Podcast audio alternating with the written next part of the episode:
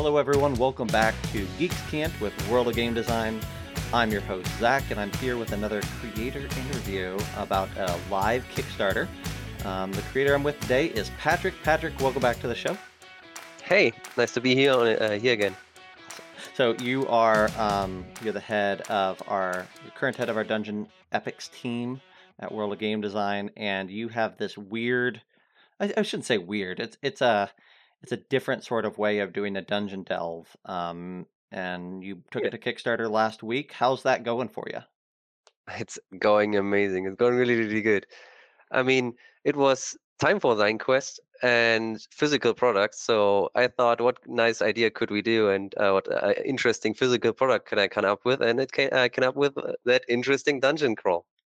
Yeah, it's very interesting. So it's got um, at its base, right? It's it's kind of uh, I was going to say standard. It's not necessarily that, but it's got these standard tiles that have different hallways and corridors and rooms of different sorts Yeah, that you you kind of draw and randomly lay out as you move through the dungeon.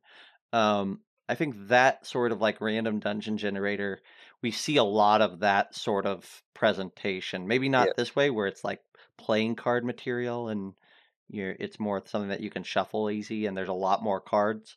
Um, but we do what we don't see is the thing that you kind of came up with, which is the idea that these are themed experiences, that there's a scenario that you're playing through and it's still random. Can you talk about that a little bit? Yeah, so Uh, I combined several ideas from several games. So, for example, uh, the base idea is from Haunted House on the Hill, where you kind of explore that mansion and you find out new rooms and you place them and you can add those uh, doors together and build them up and look for stuff. And another game is um, Claustrophobia, where you basically also explore kind of a dungeon and the other player is kind of playing the monsters and doing bad stuff to uh, prevent you from achieving your goal. And I I always liked Claustrophobia for that regard. They were short, nice and short scenarios, and I thought, how could I com could combine those two? And basically, what I came up with is that we have a few uh, base tiles and a lot of unique rooms, and each room comes with its own random table. And what makes that random table special is that the last entry is always unique to the scenario you chose at the beginning.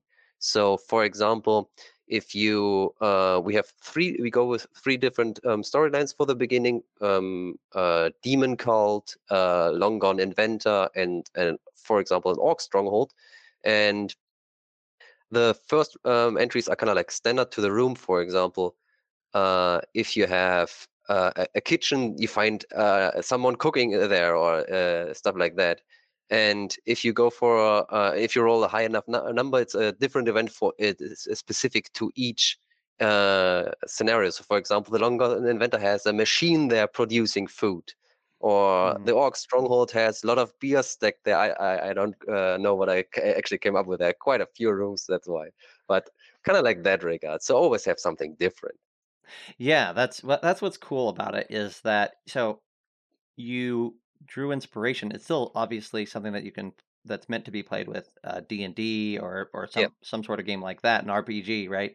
But you took a lot of inspiration from these board games, and the thing that I like about it is that it feels like a somewhat unique integration. The idea that you're yeah, laying out dungeon tiles, and typically then it would be up to the GM to determine what is in those dungeons, or uh, there would be just like a, a book or booklet that would say, hey, this tile has this, and they would reference that. You go a step further and say, you still have the booklet, but now each tile has a table, and that table changes based off of the the the theme or the, the scenario that you're playing through. yeah. I like I like randomness, and uh, that's really nice. That's a really nice way of always having a little bit uh, nobody knows what's what's coming up, not even DDM. And it gives us the opportunity to even combine several decks into a larger deck, uh, because even if you explore the same room twice, it doesn't mean you have the same event. Yeah. And the other cool thing about it, right, is that you've pulled out all of the encounters and traps and things like that and said, okay, well the dungeon is going to present or the rooms are going to present, you know, just just encounter scenarios or descriptions of things. But whether that is going to result in a combat or there's going to be a trap in here, a puzzle in here or whatever, or a very difficult encounter, you know, combat, Yeah. all those things are still in the hands of the GM, right? So, So go ahead. s- some rooms will still provide uh, some basic stuff. So, for example, we have a riddled vault. There will always be uh, a riddle or so, some kind of like that. But uh, what's inside the room is determined by uh, the table example. For example, uh, there is a riddle that's harder, or maybe there's a trap. And the next step basically is that each card is double printed. On one side you have the room, on the other side you have an icon for the GM card. And the GM card can always say like, you explore the new room, I play one or multiple cards from my hand, and now you have two monsters charging in from an unopened door, or you activate a trap, or the terrain is shifting. For example, magical mist uh, wafts through the dungeon tile in this in this room, stuff like that. Yeah, so let's dive into that a little bit more. So, um, because I think that's interesting, and making sure we know how it works. So when you're starting, when you first start up your dungeon, the game master is going to, you know, all the cards have one side that's the game master icons, right, with different icons Yep. for traps or different levels of encounters or puzzles. The other side is going to have the rooms, and so the start of the game, the game master is going to pull out, you know, a select number of cards to build Yep. their deck. And by default, that means that those rooms aren't going to be in the dungeon, Yeah. right? Um, We we're going for the full randomness here. The dungeon master make after he takes every card he needs f- uh, for his setup, he can obviously look at what rooms he picks, but the players don't know. They only see the dungeon uh, GGM card side, which for them doesn't do anything. So Yeah. that's basically the back side of the card for them. and the cool so thing, they ab- don't know which rooms are out. Yeah, yeah, and the cool thing about that, what I really like is that um, you found a way to make it affordable, right? By using both sides of the cards, Yeah. um, you you were able to significantly increase, rel- uh, for all intents and purposes, double the amount of cards you can provide for rooms and maps and things, right? So um, this is a very utilitarian uh, approach to to Yeah, that was kind of the idea behind. We obviously, you know, would love to have great big tiles where I can put minis on, but those are, you know, they are expensive. They take up a lot of space, and we have a lot of tiles, so your table space is also limited. So you know, uh, the, the, these smaller cards where you can still perfectly fit meeples and small cubes and stuff also fit a, a nice purpose for that regard in my eyes. Yeah, so these cards are two and a half inches wide. Roughly, that means I think that each square is about a half inch square or so. Uh, so, like you say, you could still put cubes or or meeples or whatever on them. But Yep.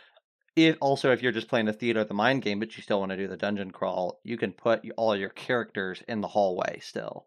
Um, you can still put all your PCs in a room. You can still note where your characters are.